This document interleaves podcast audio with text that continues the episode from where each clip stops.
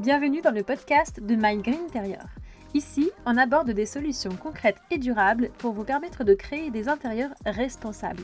Que vous soyez architecte d'intérieur, décorateur, designer ou tout simplement à la recherche de solutions inspirantes pour votre home sweet home, vous êtes au bon endroit. Je suis Coralie, moi-même décoratrice et architecte d'intérieur depuis 10 ans. Amoureuse de la nature et des grands espaces, je rêve d'un monde où la consommation devient intelligente et la créativité au service de la planète. Vous êtes prêts à faire rimer beau avec durable? C'est parti pour un nouvel épisode Hello les Greeners Bienvenue pour ce nouvel épisode du podcast. Alors aujourd'hui c'est un épisode un petit peu particulier parce que justement on va se placer du côté du particulier, du client final. Comment aujourd'hui un client fait pour rénover sa maison de façon éco-responsable? Eh bien, on va demander tout simplement à Naomi qui en a vécu l'expérience, qui s'est fait accompagner par une archi spécialisée en réemploi et qui a pu lui apporter des solutions, mais pas que, puisqu'aujourd'hui Naomi, grâce à son parcours et à son expérience, a également développé un projet qui pourrait vous intéresser. Je vous en dis pas plus, on va profiter de cet épisode avec Naomi pour découvrir tout ça en détail. Bonjour Naomi Bonjour Coralie. Bienvenue dans le podcast de My Green Interior. Comment vas-tu? Bah très bien, merci beaucoup. Super. Alors Naomi, euh, tu as ce petit accent italien que j'aime beaucoup. Euh, ça en dit déjà quelque, quelque chose sur tes origines, mais je vais te laisser te, présenter. Est-ce que tu peux, euh, s'il te plaît, te présenter pour nos auditeurs? Avec plaisir. Tout d'abord, donc merci de me recevoir aujourd'hui, Coralie. Donc, en effet, donc je suis italienne et j'ai grandi avec une vraie maman italienne qui m'amenait avec elle à chaque fois dans des brocantes et des vides greniers. Et donc, je pense que beaucoup de beaucoup de mon de mon passé raconte aussi euh, mon présent d'aujourd'hui. Euh, j'ai fait des études de design euh, à Gênes, à la faculté d'architecture de Gênes, et ensuite je suis arrivée en France avec l'Erasmus en école d'art parisienne, Olivier de Serre. Et après de là, j'ai décidé de rester à Paris. J'ai toujours, alors je n'ai jamais été designer, mais par contre j'ai toujours travaillé dans le monde de l'architecture, dans la partie événementielle. Euh, avant, j'étais euh, sur le salon euh, Maison Objet. Et ensuite, j'ai travaillé pendant très très longtemps sur le salon Batimat et Idiobin. Euh, j'étais directrice de vente et c'est là où vraiment j'ai découvert le monde euh, du bâtiment et toutes les problématiques et les solutions qui sont en train de se mettre en place aujourd'hui. Ok, top. Donc, euh, et, et, alors, est-ce que tu peux simplement nous, nous préciser aujourd'hui quel poste tu occupes, même si c'est pas forcément le sujet du jour? Oui. Euh, donc euh, aujourd'hui, euh, j'ai travaillé à la fois, donc j'ai travaillé euh, depuis deux ans bientôt chez Circouleur, qui est le fabricant, le premier et seul fabricant de peinture recyclée en France. et en même temps, je suis en train de, de créer une entreprise hein, qui s'appelle Amour Réemploi. qui, bah, je vais en expliquer un peu tout à l'heure, c'est une entreprise qui est spécialisée en sourcing des matériaux de réemploi pour euh, les architectes et les promoteurs immobiliers. Super. Alors aujourd'hui, tu, es là pour nous parler d'un projet que tu as réalisé, non pas à titre professionnel, mais personnel. C'est la rénovation de ta maison. Est-ce que tu peux nous en dire quelques mots, s'il te plaît? Tout à fait. Euh, alors ma vie, en fait, elle est très liée entre la vie pro et la vie euh, personnelle, euh, parce que j'aime bien être cohérente avec mes valeurs et après, pendant le Covid, mon mari et moi avions décidé de quitter la ville de Paris. Et euh, nous avons commencé à chercher pour acheter une maison, comme beaucoup de personnes l'ont fait, en, à la campagne. Donc nous, nous avons choisi le Beaujolais, à côté de Lyon, donc qui est à mi-chemin entre ma ville natale Gênes en Italie et Paris pour des raisons professionnelles. Et euh, pendant qu'on cherchait la maison, je suis tombée sur un, sur un blog, sur un, sur un blog qui, qui parlait de, de, de solutions écologiques. Donc c'était en 2021 et euh, tout début de 2021 et, euh, et je découvre euh, la peinture recyclée circulaire. Et quand j'ai vu ça, je me suis dit waouh, c'est génial, je n'avais jamais vu ça. Et donc je, je, me souviens, je suis allée voir mon mari en disant quand on trouvera la maison et on devra refaire les travaux, on utilisera cette peinture. Et, euh, et donc, euh, donc on a enfin trouvé la maison et en même temps, euh, euh moi, je m'étais par le travail, donc je faisais donc sur Batimat, euh, je m'étais euh, informée sur toutes les solutions d'économie circulaire. J'avais fait des, des MOOC, donc des, des cours, des formations en ligne gratuites pour pour tout le monde sur l'économie circulaire et le réemploi. Et, euh, et je m'étais dit, il faut, il faut que j'aille travailler là-bas. Donc, c'est vrai que ma vie personnelle et professionnelle sont vraiment très liées euh, parce que quand on a commencé les travaux de la maison, euh, j'avais décidé par euh, de, de, travailler, qu'on travaille, qu'on fasse toute la conception avec un architecte d'intérieur spécialisé en réemploi. Euh, pour qu'elle puisse euh, nous aider. Et, euh, et en même temps, bah, j'ai commencé le, le, même jour du début des travaux, j'ai commencé à travailler chez Circouleur. Et donc, tout est vraiment très lié dans ma vie pro et ma vie personnelle. En effet. Top. Et alors, dès le départ, donc, ta volonté était de rénover cette maison de manière complètement écologique, non pas seulement par la couleur, si j'ai bien entendu. Est-ce que tu t'es fait accompagner par un architecte qui était en phase avec ces valeurs-là? Alors complètement. Euh, c'était euh, d'ailleurs un peu le cahier de charge initial. Donc nous, on voulait, euh, on voulait avoir un, impact le plus faible possible pour notre maison. Donc étant que particulier, moi je ne suis pas architecte d'intérieur, donc je ne pouvais pas faire une conception de maison. Donc tout d'abord, on a fait, on a décidé de faire appel à un architecte pour faire la rénovation. Mhm. et, et, donc on a décidé de prendre quelqu'un qui était spécialisé en réemploi. À l'occurrence, nous avons travaillé avec euh, Julie Tellet, qui est euh, donc euh, membre du, Conseil français d'architectes d'intérieur dans le Rhône-Alpes, et elle, elle est aussi présidente de la plateforme Mineca, donc c'est la plateforme des réemplois à Villeurbanne, au nord de Lyon. Donc c'était, c'était, on va dire double, double casquette et, et c'était, c'était voulu de, de se faire accompagner avec elle. Donc, en effet, ça partie par la, par la peinture. On a commencé par le lot peinture. Ça a été le premier lot qu'on nous avons trouvé. Et, mhm. euh, et, après, au fur et à mesure, on s'est rendu compte à la fois qu'on avait de la possibilité, ça c'est avec Julie qu'on a fait ça, de faire du réemploi in situ, donc avec des matériaux qui étaient déjà présents, euh, comme par exemple les radiateurs, euh, euh les, les, portails euh, des garages qui, qui deviennent des portes coulissantes pour euh, pour euh, la, la, boinderie, par exemple. Et après, mhm. on a fait tout un travail de réemploi ex situ. Donc, euh, trouver des matériaux qui étaient soit d'autres chantiers, de fin de collection, de produits d'exposition, etc., euh, à intégrer dans la maison. Et en fait, euh, ça s'est fait au fur et à mesure où je me suis rendu compte que finalement, il y avait énormément de possibilités à faire. Et donc, euh, c'était, alors je dis pas obsession, mais en fait, j'avais vraiment envie de montrer qu'on pouvait faire du beau et du qualitatif avec qui des matériaux qui étaient déjà existants. Il fallait pas passer, on, va dire, une commande et, et faire des de l'extraction de matières premières. Ça, c'est vraiment le but, l'ADN de la maison. Et alors, quelles ont été euh, les, les, principales contraintes auxquelles tu as dû faire face? Parce que j'imagine que sur ce genre de projet, il y en a forcément. Tout à fait. Bah, il y, en a eu, oui, oui, euh, c'est clair, il y en a encore toujours. Hein, euh, donc le, premier qui, pour moi, est le, on va dire, pas le plus compliqué, mais en tout cas un sujet extrêmement d'actualité, c'est euh, le sourcing des matériaux.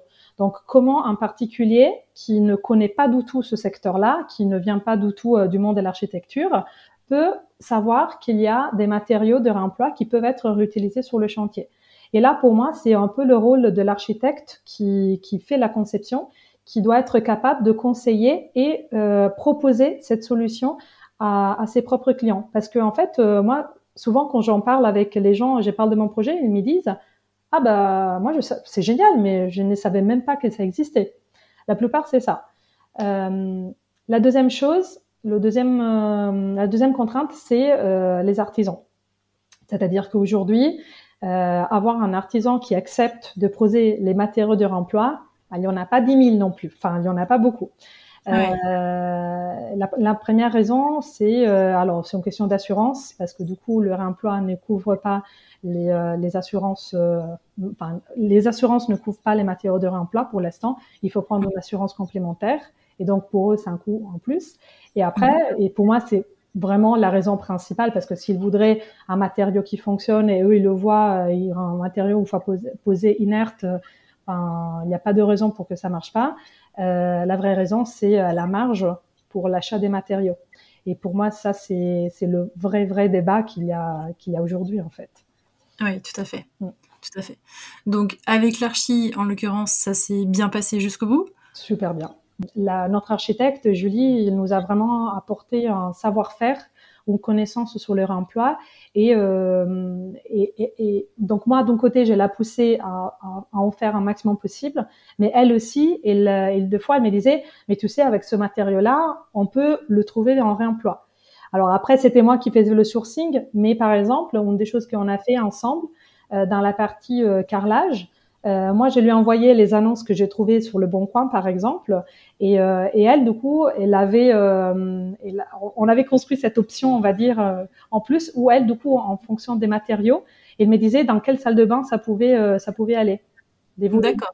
Et donc ça, c'était chouette. Alors en plus, on le sait très bien, quand on trouve une annonce, il faut aller assez rapidement. Donc elle, elle a eu vraiment la, la rapidité d'action de dire voilà, je te renvoie tout de suite le visuel pour que toi tu puisses valider et et après éventuellement aller euh, acheter euh, euh, ces carreaux-là.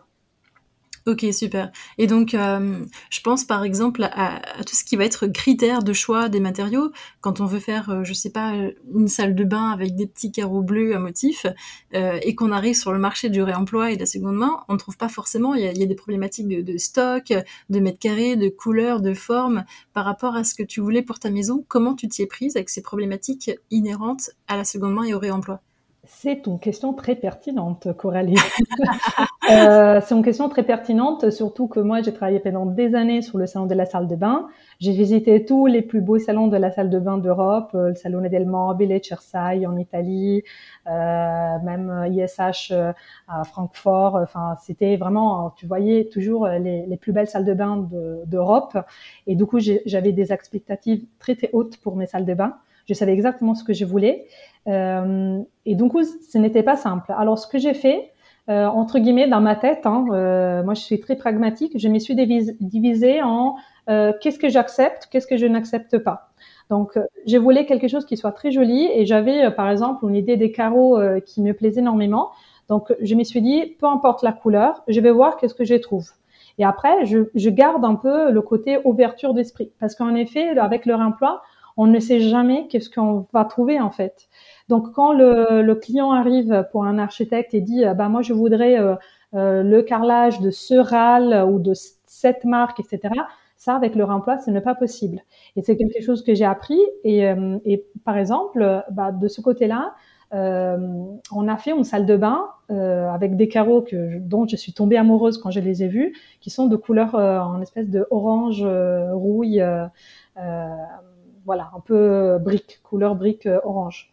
D'accord. Euh, qui n'est pas du tout ma couleur habituelle, mais quand je les ai vus, je me suis dit, mais finalement, ça pourrait être pas mal. Ok. Ça, c'est la première chose. Ça, ça c'est le côté, euh, ça c'est le côté euh, euh client. Donc, euh, il faut que le client sache qu'on peut pas tout avoir sur le réemploi. En tout cas, on peut se rapprocher, mais on peut pas toujours savoir qu'est-ce qu'on va trouver. et en même temps, côté architecte, il faut aussi sensibiliser à la fois soi-même, mais le propre client. Aujourd'hui, les architectes sont trop habitués à avoir euh, le matériau exact qu'ils souhaitent en cliquant en, un clic.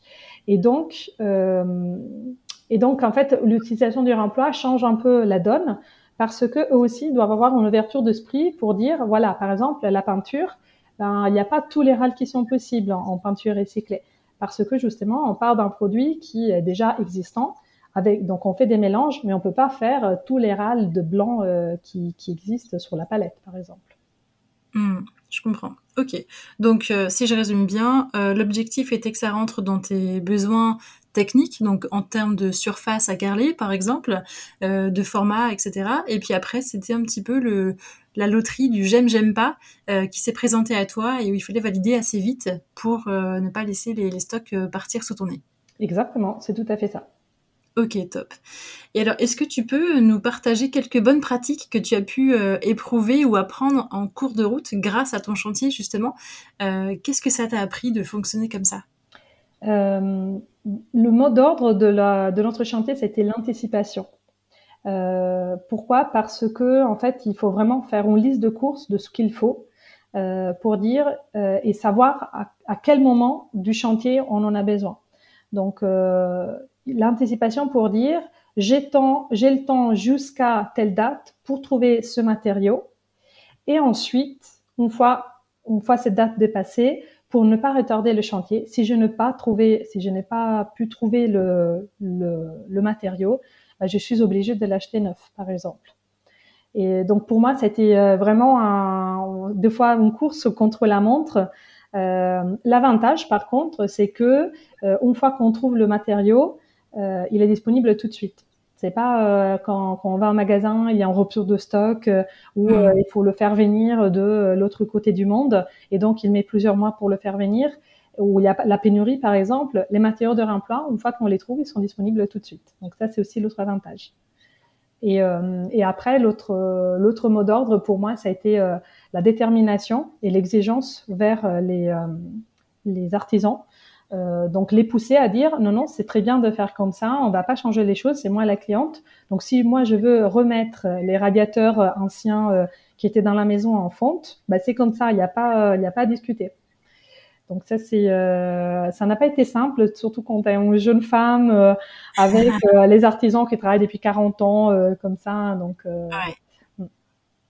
Ok. Donc oui, parce que l'objectif premier, euh, d'une part, c'était d'éviter la création de nouveaux produits, donc l'extraction de matières premières, mais aussi d'éviter l'incinération d'autres produits. Et là, on va plus sur de la fin de stock.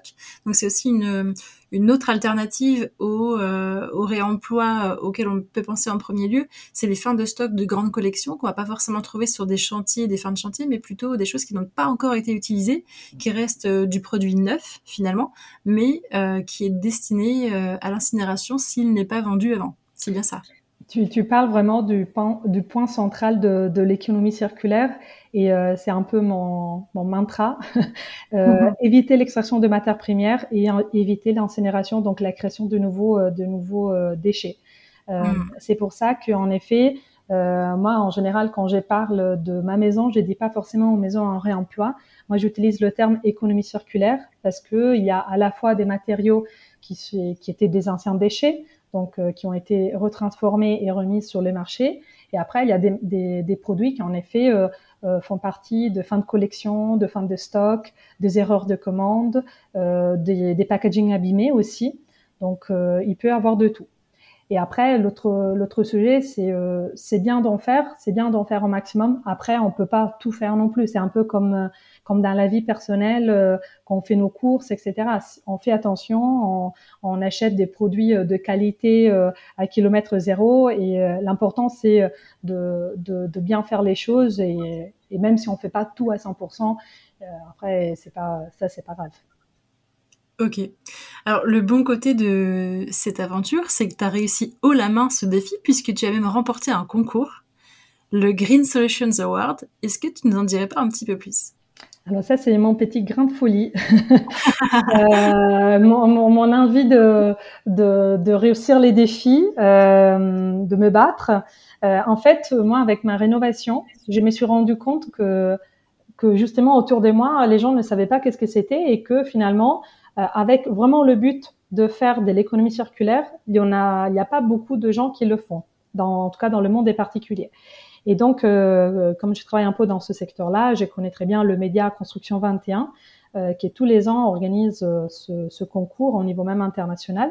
Et du coup, j'ai décidé de participer euh, au Green Solutions Award, euh, qui est un concours qui est généralement est destiné aux professionnels. Donc, il y avait 219 candidats dans ma catégorie. Euh, mais il y avait des, des, gros, des grosses boîtes. Donc euh, moi, je me suis dit bon, moi, je participe. L'idée, en fait, c'est de montrer que euh, un projet d'un particulier peut aussi avoir un fort impact à son niveau, même si le budget, c'est un budget qui n'est moindre. Hein, c'est pas un budget de 30 millions d'euros pour construire une tour euh, sur, sur voie, par exemple. mais en même temps, c'est un projet qui est reproductible parce qu'il y a quand même 20 millions de maisons individuelles en France. Donc, imagine si tout le monde faisait une petite partie de ça. Et en effet, euh, bah, c'est ce qui a plu aux gens. Euh, j'ai gagné, j'ai eu la chance, enfin la chance, j'ai gagné euh, deux prix. Donc le premier, c'était le prix du public, donc tout le monde qui a voté pour moi.